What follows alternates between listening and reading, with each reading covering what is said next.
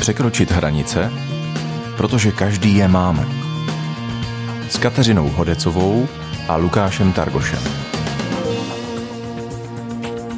Znělka ohlásila pořad Překročit hranice, ve kterém už řadu týdnů mluvíme o slově na H. O věci, která smrdí a barví svět dohněda, abych použila příměr autora vyučování, které tu po částech posloucháme.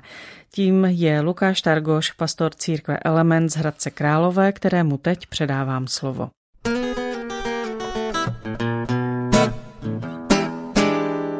Každý z nás ví, co to je v životě hřešit. A my někdy nerozumíme tomu slovu, protože dneska slovo hřích samozřejmě ztratilo definici. Pro spoustu lidí slovo hřích má definici trochu nejasnou, takže třeba se používá buď zlehčeně, že třeba lidé říkají, dal jsem si čokoládu a zase jsem se trochu zhřešil. Ne, jíst čokoládu není hřích. A naopak někdy, když lidé opravdu udělají hřích, tak říkají tomu eufemisticky chyba. Slovo hřích ztratilo význam a definici a proto mluvíme o tom, co to vlastně znamená, protože když budete číst Nový zákon, to, co říká Ježíš a to, co píšou jeho apoštolové a to, jak funguje celé křesťanství, tak se dozvíte, že je tam o hříchu docela dost.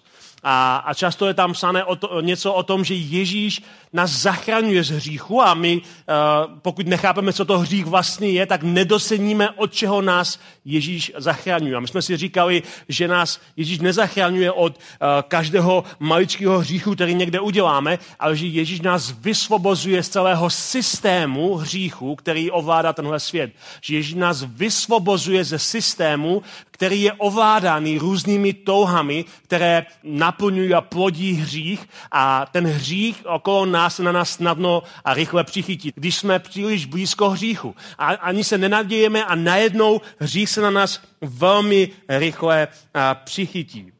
Autor nebo autorka, nevíme přesně kdo, napsal list Židům tuhletu zajímavou větu. Když jsme tedy obklopeni takovým zástupem svědků, mluví tam o různých hrdinech v části Bible, kterou my nazýváme Starý zákon, odhoďme i my každou přítěž i hřích, který nás tak snadno svazuje a vytrvale pokračujeme v běhu, který je před námi, který leží před námi. Soustřeďme se na to slovo hřích, který nás tak snadno svazuje. V jiném překladu je napsáno hřích, ve kterém můžeme snadno uvíznout, nebo ve ještě jiném překladu hřích, který se na nás snadno přichytí. Všechny tyhle ty překlady vyjadřují stejnou myšlenku a ta myšlenka je, že hřích je taková věc, která se na nás snadno přichytí, když jsme příliš blízko. Ani se nikdy nestačíme nad tím přemýšlet a najednou se na nás hřích přichytí. A my si říkáme, jak to, že jsme zřešili, protože jsme byli nebezpečně blízko hříchu a nedívali jsme se, kam šlápeme. Nedívali jsme se, kam naše noha šlápe a najednou zjistíme, že ten hřích okolo se na nás snadno přichytil, ale tomhletom překladu, který jsem tady zvolil, je, že hřích nás snadno svazuje.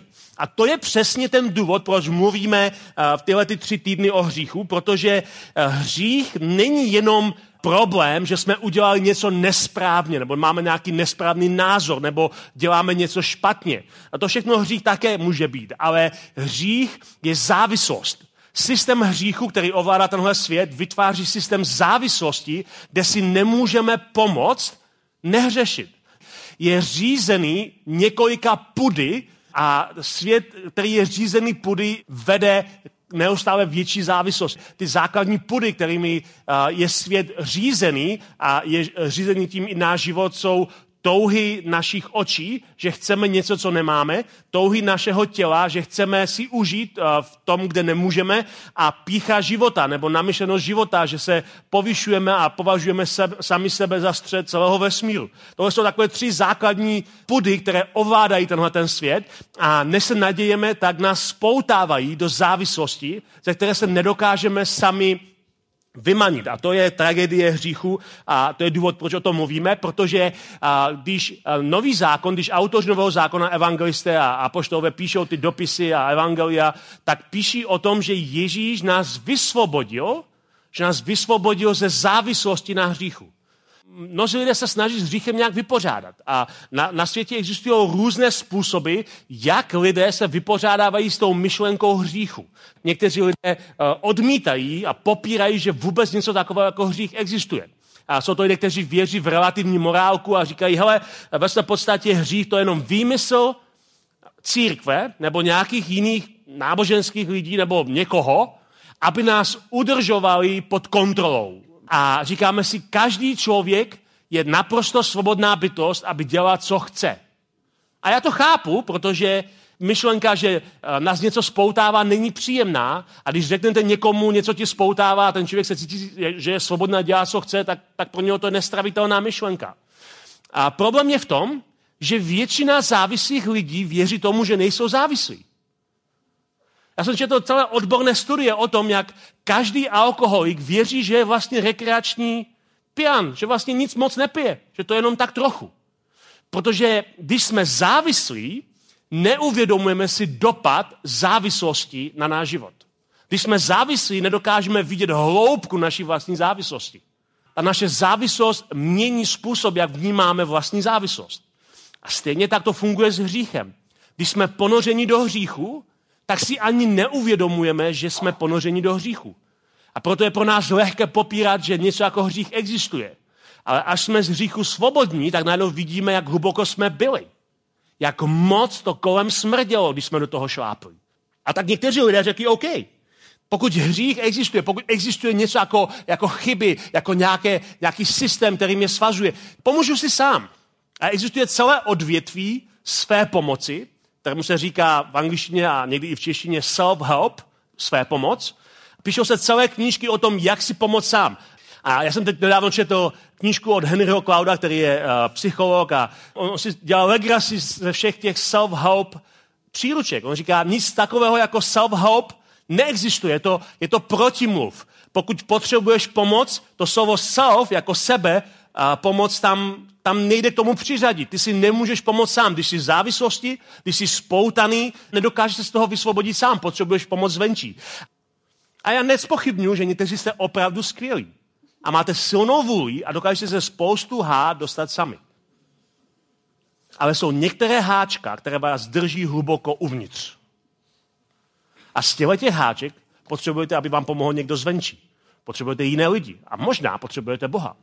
A tak logicky lidé se obracejí k nějakým duchovnějším řešením. A dneska na světě máme explozi neorganizované spirituality a organizovaných náboženství. Před několika desítkami let se zdálo, jako by sekularismus vítězil a náboženství jsou na ústupu. Dneska se píšou knihy, mám několik z nich u sebe v knihovně, se píšou knihy jako Bůh je zpátky. Nebo Triumf víry. A ty knížky nejsou nutně křesťanské, nemluví nutně o křesťanství, ale mluví o tom, že celosvětově vidíme explozi zájmu o dva typy duchovního spojení. Neorganizovanou spiritualitu a organizované náboženství. Často je to prolnuté dohromady, ale vidíme explozi zájmu o duchovno a ve skutečnosti takoví ti opravdoví racionální ateisté, kteří nikdy nevěří v nic duchovního, tak těch je stále méně a méně. Ono to vypadá, že jich je hodně, protože ve statistikách ti lidé se často hlásí k ateismu, ale podobně jako u nás v naší zemi, kdy já se bavím s každým druhým ateistou, se kterým se bavím v naší zemi, mi řek, ten člověk mi řekne, já jsem ateista, nevěřím v Boha, ale pak přizná, že dělá nějaké duchovní cvičení z východních náboženství nebo čte horoskopy. A já mu říkám, to prostě nemůžeš. Pokud jsi ateista, nemůžeš věřit v tyhle věci, to jsou protimluvy. Ty nemůžeš věřit, že postavení hvězd ovládá tvůj život. Ty nemůžeš věřit, že když budeš meditovat, zlepší se tvůj, tvoje duše. Mimochodem, pokud jsi opravdový ateista, neexistuje duše. Jsi pouze tělo. Tak jako známý ateista Christopher Hitchens, který, když, když umíral na rakovinu, tak jeho doktor mu pořád říkal, on to píše v té své knížce Smrtelnost, Mortality, on říká, ten doktor mu říká, vaše tělo bojuje s nemocí takhle, vaše tělo bojuje s nemocí takhle, a pořád používá slovo obrat, vaše tělo bojuje. A Christopher ho zastavil a říkal mu, prosím, přestaňte říkat, moje tělo bojuje s nemocí. Já jsem tělo, já jsem jenom tělo. Pokud si opravdový ateista, neexistuje duše, existuje jenom tělo. Takže když někdo řekne, já jsem ateista, nevěřím v Boha, ale medituju, aby moje duše byla v pořádku. Je to oxymoron, je to protimluv, není to možné. Ale protože lidé si tyhle souvislosti neuvědomují a nemůžeme se na to zlobit, protože prostě jim to nikdo neřekne, tak používají různé škatulky ohledně toho, co jsou. Ale když se na to podíváte tímhle úhlem pohledu, tak zjistíte, že skutečně po světě vidíme explozi zájmu o neorganizovanou duchovnost, spiritualitu všeho druhu a o organizované náboženství, že vidíme skutečný zájem, protože lidé ví, že něco není v pořádku, že něco uvnitř je narušeného a hledají něco, co by jim pomohlo. A tak není divu, že ta spiritualita nebo to náboženství jsou jedny z možných řešení, jak řešit otázku našeho há, našeho hříchu. K čemu se můžeme uchýlit nebo k čemu se můžeme přimknout, abychom, abychom mohli vypořádat se s tím problémem, který máme ve svém životě. Lukáši, zaujalo mě, jak jsi dnes říkal, že v náboženství nepotřebujeme Boha. To je možná nová definice. Náboženství jako systém. V podstatě je to taky takový self-help. Je křesťanství opravdu jediné, které pracuje s konceptem odpuštění, tedy s tím konceptem živého Boha, který zasahuje a jedná v životě člověka? A s odpuštěním jako takovým ne, ale s odpuštěním, které vychází z toho, že pro nás Bůh udělá všechno, co pro odpuštění potřebujeme udělat, tak ano. Spoustu náboženských systémů pracuje s odpuštěním ve smyslu, musíš něco pro to udělat, přines nějakou oběť, musíš Zasloužit si, jo, zasloužit si to a pak tobě Bůh bude schovívavý a odpustí ti. Křesťanství je spojeno vlastně s vírou, že Ježíš udělal všechno za nás. Takže to, co potřebujeme udělat, je přijmout a následovat. Což zní, že to je jednodušší, ve skutečnosti je to těžší. Protože člověk od narození je sobec, který chce mít věci pod kontrolou. A když dokážeme se dostat z problému sami, tak nám to buduje naši pýchu. Přijmout něco zdarma je něco, co nás pokořuje. Proto spoustu lidí má problém s přijímáním něčeho, když pro ně někdo něco udělá zdarma a existuje celá kultura revanšování, když já ti něco udělám dobrého, ty mi to musíš oplatit zpátky, protože jinak by to zůstalo někde vyse ve vzduchu a já bych ti byl navždycky dlužen. To je přesně ten problém, proč lidé mají problém přijmout evangelium, protože evangelium vychází z postoje, ty nemůžeš nikdy splatit to, co pro tebe dělám já.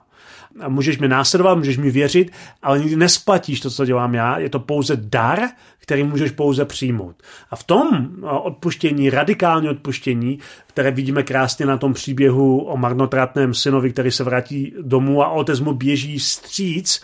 To byl radikální příběh. Otcové v té době nikdy neběhali, starší muži nikdy neběhali. Otec běží vstříc, aby objal svého syna. Takové radikální odpuštění žádná jiná víra nemá. Zároveň u některých lidí je hrozně zvláštní pozorovat, že jakoby přijmou odpuštění, ale už nenásledují. Mezitím je základní rozdíl. Je to vůbec pochopení toho, co je odpuštění tedy? Asi bychom museli případ, případu se nedá úplně generalizovat, ale pokud někdo přijme odpuštění, tak je to opravdu tak, myslím opravdu odpuštění, tak je to tak života měnící záležitost a zkušenost, že si úplně neumím představit, jak ten člověk může přijmout odpuštění a nenásledovat. To je skoro spojená nádoba. V tom příběhu o marnotratném synovi, ten syn je připravený se de facto prodat do služeb svého otce a zasloužit si zpátky nějaké postavení. Otec mu to nabízí zdarma. Myslím, že v tom spočívá ta radikalita, že ten člověk je ochotný následovat, ale zároveň Bůh je štědřejší, než on očekává. Pokud někdo říká, já přijímám odpuštění hříchu a zároveň nenásleduju, základem hříchu je nezávislost na Bohu. Pak je otázka, jestli ten člověk doopravdy přijal odpuštění hříchu. A jestli do toho nepromítá svoje náboženské představy. Děkuji ti za dnešní vyučování i za tenhle krátký rozhovor. Budu se těšit na slyšenou zase za týden. Na slyšenou.